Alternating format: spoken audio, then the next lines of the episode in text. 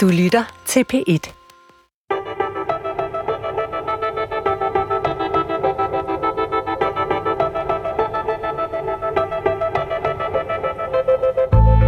Jobbeskrivelsen lød Observer, rapporter. Når vi ikke har stødt på Erik Jørgen Jensen i arkiverne, så må det jo skyldes, at han har været udsendt i et øh, yderst hemmeligt ærende. Here we have got Mr. Jensen. He's the man without a shadow.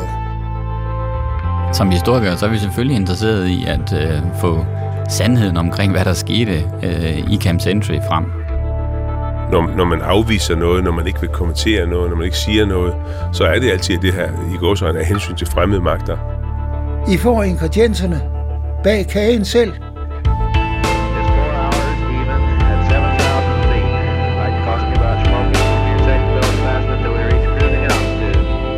Vi skal nu over til Thule, den nordligste amerikanske luftbase i Grønland, og den nordligste i verden i det hele taget.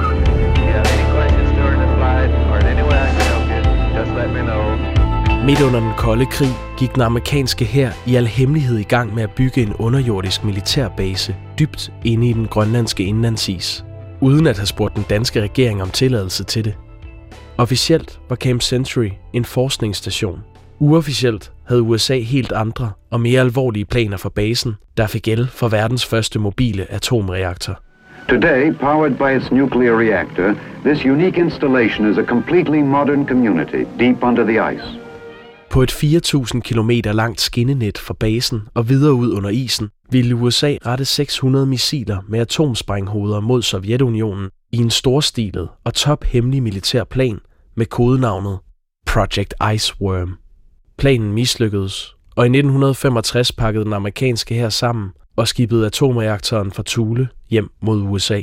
Men under isen efterlod amerikanerne miljøskadeligt affald, som den globale opvarmning nu tror med at blotlægge, og de aktuelle problemer omkring Camp Century har fået flere forskere til at kalde situationen for den alvorligste politiske krise mellem Danmark og Grønland de sidste 200 år. Meget af det, jeg netop har fortalt dig, er baseret på tidligere hemmeligstemplede dokumenter, der nu er offentligt tilgængelige. I historiebøgerne står der, at danskerne en gang om året førte kontrol med, hvad amerikanerne foretog sig på basen. Men i denne dokumentar kan vi for første gang afsløre, at Danmark gennem flere år havde en mand i en tophemmelig rolle på de amerikanske militærbaser ved Thule. Ikke engang de to videnskabshistorikere, der ved mest om Camp Century, kendte til hans eksistens. Manden rapporterede hjem til Forsvarets efterretningstjeneste, og amerikanerne kaldte ham manden uden skygge. Men hans rigtige navn er Erik Jørgen Jensen. I dag er han 83 år gammel, og selvom han stadig er underlagt tavshedspligt, er han nu for første gang klar til at fortælle, hvad han lavede i Tule fra 1960 til 1963.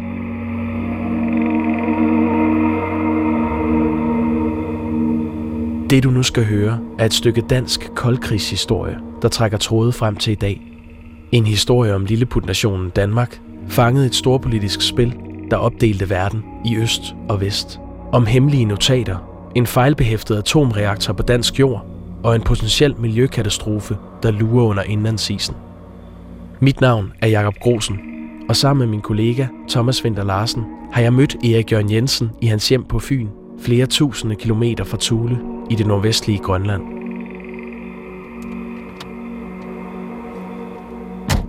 Erik Jørgen Jensen er en høj mand på næsten 2 meter, og han tager imod os foran sit gamle bindingsværkshus. Vi sætter os i hans stue, hvor der er dækket op til frokost, og der er kaffe på kanden. Fra loftet hænger hans gamle flyvedragt fra tiden i Tule. Se, foran os er det ikke naboen, der er hængt, men min gamle flyvedragt. Og den har på siden her mit navn og Thule Airbase, Grønland, i tilfælde af, at jeg skulle komme udenfor og falde ned, og ingen kunne finde mig. Den har 55 år på bagen. Og som meget andet, så krymper det. Jeg har forsøgt at tage den på, men lynlåsen magter ikke at nå hinanden. På spisebordet ved siden af kaffekanden står Erik Jørgen Jensens private lysbilleder for opholdet på Camp Century. Det er sådan en gammel sort arkivkasse, der lige passer til to rækker med godt 500 billeder. Det er alt sammen color slides, altså til lysbilledapparat.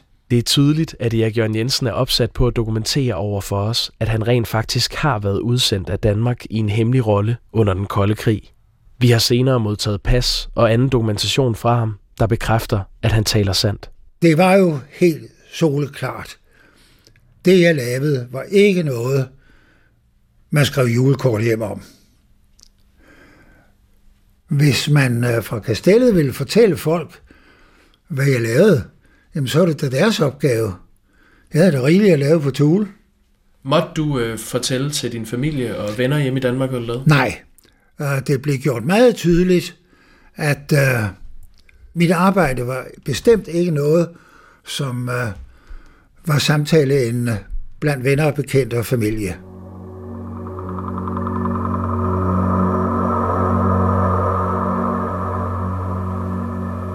I januar skrev Miljø- og Fødevareminister Esben Lunde Larsen og formanden for det grønlandske selvstyre Kim Kielsen under på, at Danmark hen over de næste seks år skal betale 180 millioner kroner til oprydning efter amerikanske militæraktiviteter i Grønland. Erik Jørgen Jensens historie giver helt ny viden til en historisk periode, der altså stadig har stor politisk og økonomisk betydning her mere end 50 år efter. Vi har selvfølgelig også været interesseret i at høre, hvorfor Erik Jørgen Jensen står frem nu efter så mange år. Det er 40 år for sent, måske 50 år for sent, at man overhovedet tænker på at rydde op. Lad de mennesker, der har historisk korrekt oplysninger om handlinger og episoder tilværelsen igennem, så få det dog skrevet ned, således at eftertiden har en mulighed for at studere, hvad gjorde folk dengang, hvordan var indtrykket 50 år senere. Det perspektiv, der hedder den praktiske side af sagen, den har ikke været beskrevet. At Danmark har haft en mand til at holde øje med amerikanernes militære operationer i Thule, tyder på, at den danske regering har været mere bekymret for, hvad USA foretog sig i området, end historiebøgerne fortæller. Øh, jeg skrev hjem, hvad jeg så, hvad jeg oplevede, hvilke dimensioner det havde. Men jeg havde ingen forudsætninger for at sige, hvad skulle det bruges til? I dag reflekterer jeg ved at sige, jamen, øh, det må de da selv finde ud af. I får ingredienserne bag kagen selv. Det var uden for mit mandat, men jeg var dog noget forundret, fordi kun en få lille kilometer mod nord for selve Camp Century, der var der pludselig noget udgravning i isen. Og øh, jeg formåede at komme derhen og kigge på det og opdagede, at der lå en anden tunnel. Og i den tunnel, der lå der nogle jernbanespor. Da jeg kommer tilbage, så stiller jeg spørgsmål og siger, sig mig, hvad laver jernbanespor nede i indlandsisen? Ja, det var man ikke helt klar over. Så tænkte jeg, Hå, står du nu også og lyver over for mig? Selvfølgelig ved du da det, for du har været med til at, at lægge sporene derude. Hele funktionen derude var simpelthen at finde ud af, kunne man bygge et tunnelsystem nede i isen, således at man kunne bevæge forsvarsmissiler rundt under isen, uden det kunne blive opdaget af en mulig fjende, som det hedder.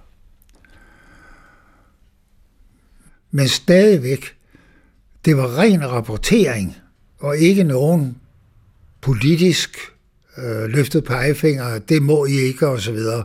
Overhovedet ikke. Det var noget, man måtte gøre fra København.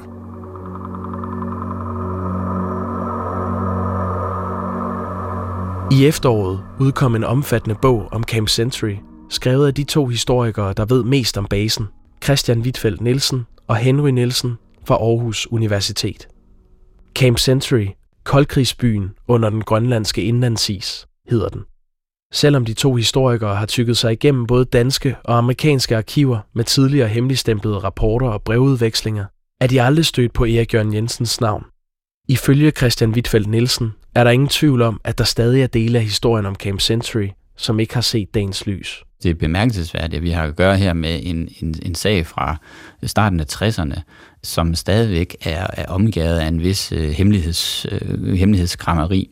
Og der både i de amerikanske øh, arkiver er ting, som er hemmeligholdte, og, og måske også i, i danske arkiver i, i, for, i Forsvarets efterretningstjeneste, ting, som stadigvæk ikke må komme frem omkring den her gamle sag. Ja, som øh, historiker kunne jeg godt tænke mig, at... Øh, at, at, at vi nu får lagt tingene frem, for jeg tror også, at det der hemmelighedskrammeri er med til at, øh, at gøre altså hele den politiske spil omkring Camp Century, og hvad der skal ske med oprydningen, og hvem havde ansvar osv., det er med til at vanskeliggøre det, at der stadigvæk er antydning af, at der skete ting, øh, som vi stadigvæk ikke må få at vide.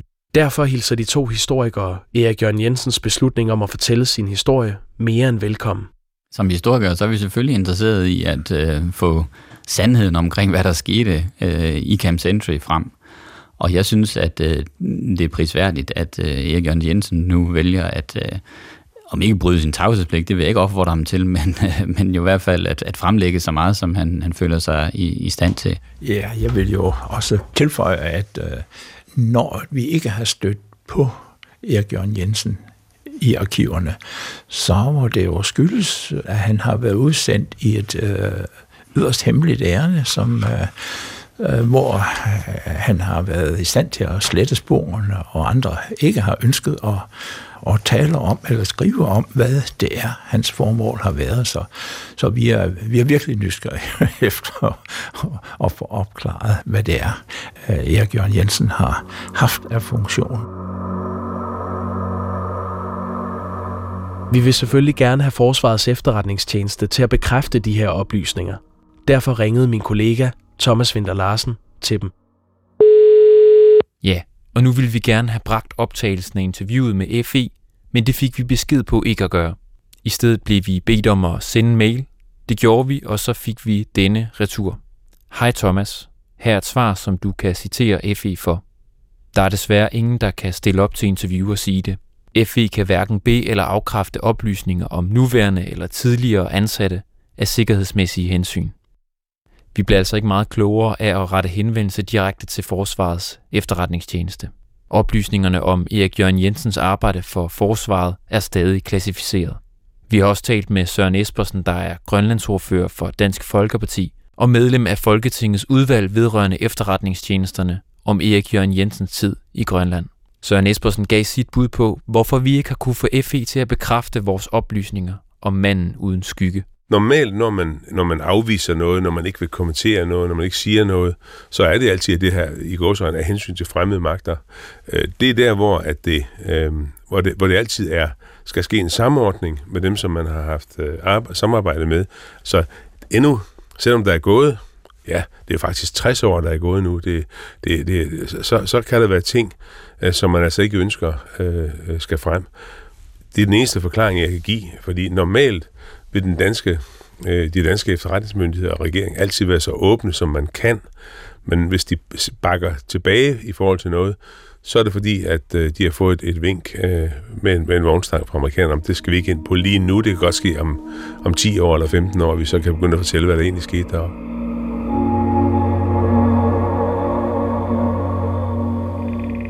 Vi spoler tiden tilbage til aftenen den 18. august 1959, Første gang den danske regering får kendskab til amerikanernes byggeri under den grønlandske indlandsis.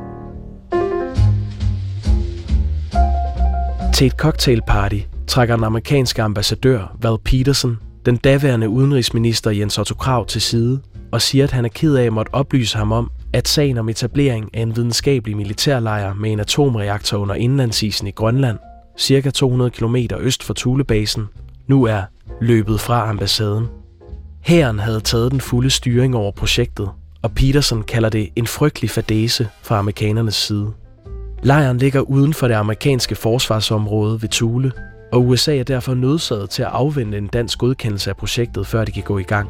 USA havde tidligere på året sendt en ansøgning til Danmark om tilladelse til at bygge den lejr, der senere skulle blive til Camp Century. Men da den danske regering havde tøvet med at svare på forspørgselen, gik amerikanerne i gang på egen hånd. Peterson fortæller Jens Otto Krav, at arbejdet på indlandsisen allerede er i fuld gang, og beder om, at den danske regering får løst den sag lidt hurtigt. To dage senere er der krisemøde i det danske udenrigsministerium. Danmarks problem med, øh, med Camp Century hænger primært sammen med øh, den atomreaktor, som skulle, øh, skulle hvad hedder det, installeres. Øhm, og det, derudover, så var man også, altså så det her med begrebet atomer, var man bange for, at det, det kunne skabe en, en, en, en, en, en debat i, i den danske offentlighed, som, var, som, som, ikke, som kunne være øh, problematisk for Danmark.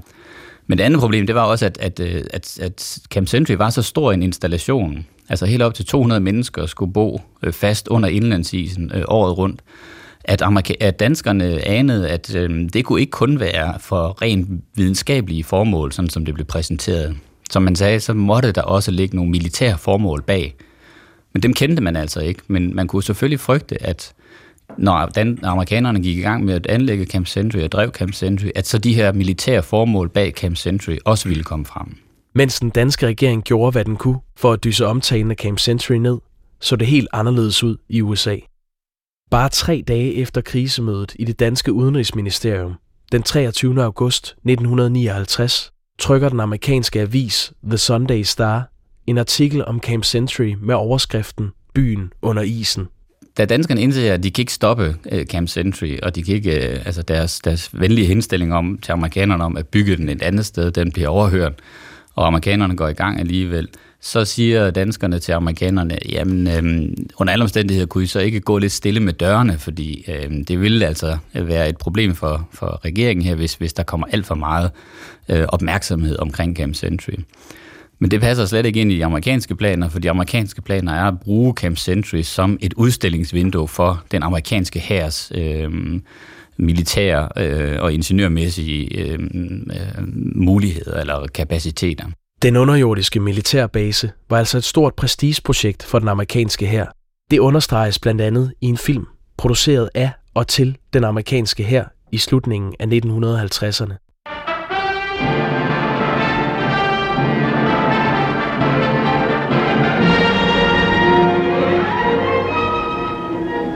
On the top of the world, below the surface of a giant ice cap, a city is buried. Today on the island of Greenland, as part of man's continuing efforts to master the secrets of survival in the Arctic, the United States Army has established an unprecedented nuclear-powered Arctic Research Center. Camp Century is a symbol of man's unceasing struggle to conquer his environment, to increase his ability to live and fight if necessary under polar conditions. Gennem hele sit ophold i Grønland skriver Erik Jørgen Jensen dagbog. Det bliver til i alt 47 kladehæfter med beskrivelser af livet i lejren og arbejdet med at rapportere informationer tilbage til Danmark. Kladehæfterne har været gemt væk i en kasse i næsten 54 år, men da vi møder Erik Jørgen Jensen, har han fundet dem frem fra loftet. Vores interesse for Camp Century har ansporet ham til at genlæse de gamle optegnelser fra byen under isen i årene 1960 til 63. Erik Jørgen Jensen har givet os tilladelse til at bruge dagbogsoptegnelserne, der, som her fra det allerførste kladehæfte, giver et unikt indblik i, hvad vores mand uden skygge lavede i Grønland. Nu har jeg været her i 8 uger og begynder at finde mine egne fødder. Jeg har besluttet at skrive mine egne rapporter, helt privat, så jeg kan huske, hvad der ligger bag det officielle. Var i security i dag for at få passerkort og en pistol og 24 skarpe. Skydevåbnet var til selvforsvar mod overfald af ræve og andre dyr, men ikke til at skyde amerikanere. Hvis jeg brugte en patron, skulle jeg aflevere en rapport om hændelsen. Trods mine 27 år er det noget af en opgave. Klaphoderne i Danmark har ikke begreb om forholdene herop, og hvad jeg er sendt op til.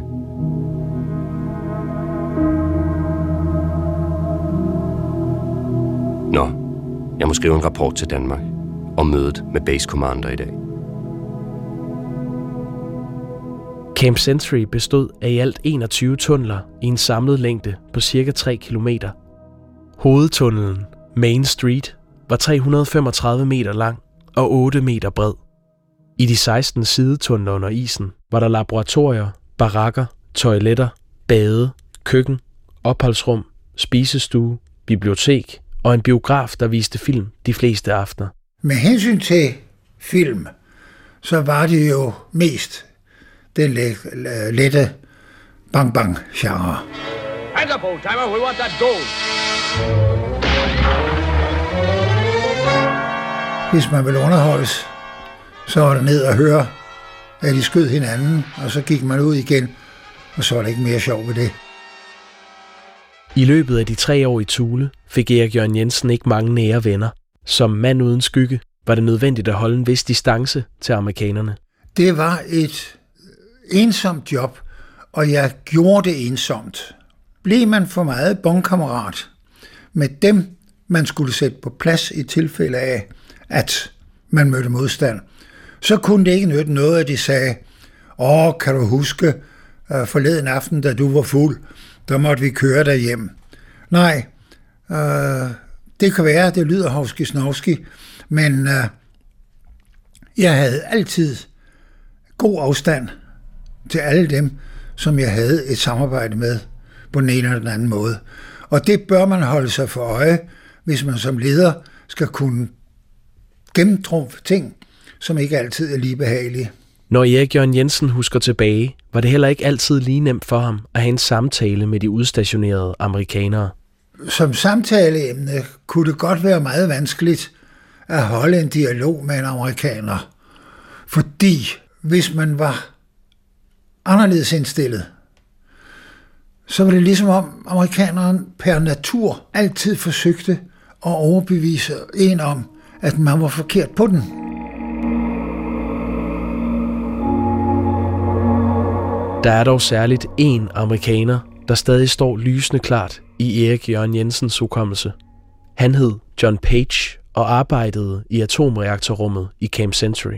Han øh, stod for vedligeholdelse og øh, eftersyn, styring og det, hele den overordnede side af det, der hed øh, reaktor plus øh, strømforsyning. Den venskabelige relation mellem Erik Jørgen Jensen og Captain Page opstod ved en fælles enighed om, at USA og Danmark var nødt til at samarbejde for at få det daglige arbejde i Camp Century til at køre bedst muligt. Erik Jørgen Jensen husker tydeligt, hvordan besøgene i reaktorrummet foregik sammen med Captain Page. Det var som om, der var sat en stålkasse ind i isen.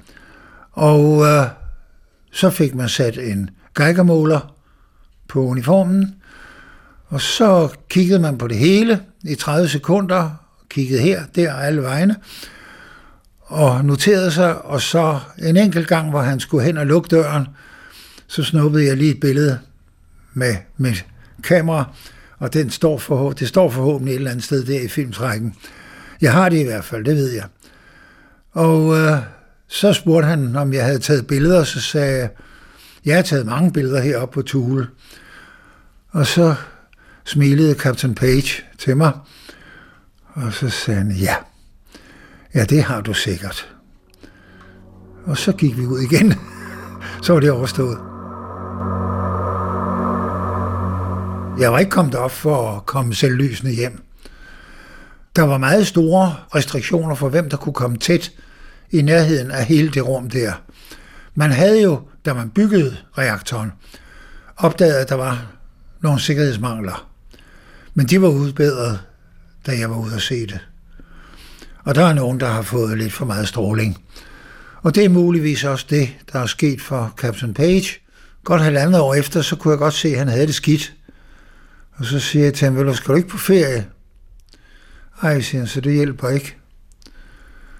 Så havde han været nede på hospitalet, og så kom han forbi en dag, og så siger han til mig, øh, vil du hvad, øh, jeg tager hjem nu. Nå, siger jeg så, det var da ikke særlig godt. Så har jeg jo ikke nogen at snakke med. Ej, siger han så. Det var nok noget. Nej, jeg tror faktisk ikke, vi mødes igen. Så siger jeg, må jeg ikke komme og besøge dig? Det må du godt, men jeg er der ikke. Det var en meget bevæget situation at stå i. Manden sagde i virkeligheden, jeg skal hjem og dø. Det er min private opfattelse, at hans arbejde omkring reaktoren faktiske årsag til, at han er lidt en stråledød. Men jeg har ingen længe videnskabelig baggrund for at kunne sige det. Men et menneske forsvinder ikke på den måde, som jeg så Captain Page forsvinde. Det var frygteligt. Ganske frygteligt. I næste afsnit af Manden Uden Skygge ser vi nærmere på problemerne med Camp Centuries atomreaktor. Det er en alvorlig sag, øh, vil jeg vurdere, øh, og det er jo selvfølgelig også en alvorlig sag, at det har været hemmeligholdt alle disse år. Det er foruroligende oplysninger. Endnu et eksempel på, at når vi snakker Camp Century, så har man godt nok ikke været generøs med informationen til hverken Folketinget, det udenrigspolitiske nævn eller grønlænderne. Jeg var ikke inde i reaktoren. Det ville jeg nok have mig frabedt. Hvorfor øh, tog I ikke øh, nogle prøver?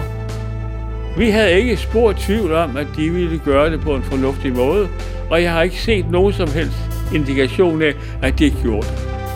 Do you remember Erik Jørgen Jensen? Oh yes, yeah, I do remember him very well.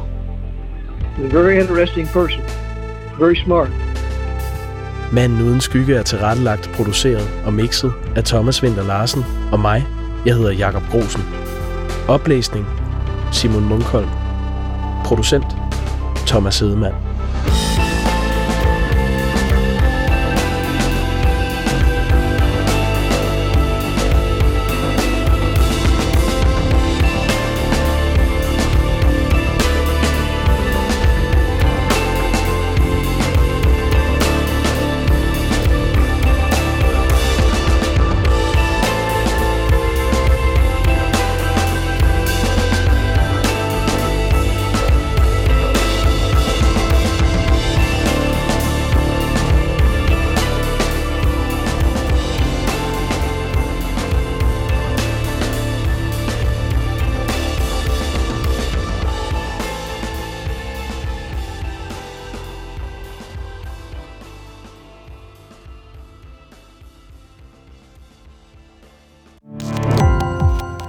Gå på opdagelse i alle DR's podcast og radioprogrammer. I appen DR Lyd.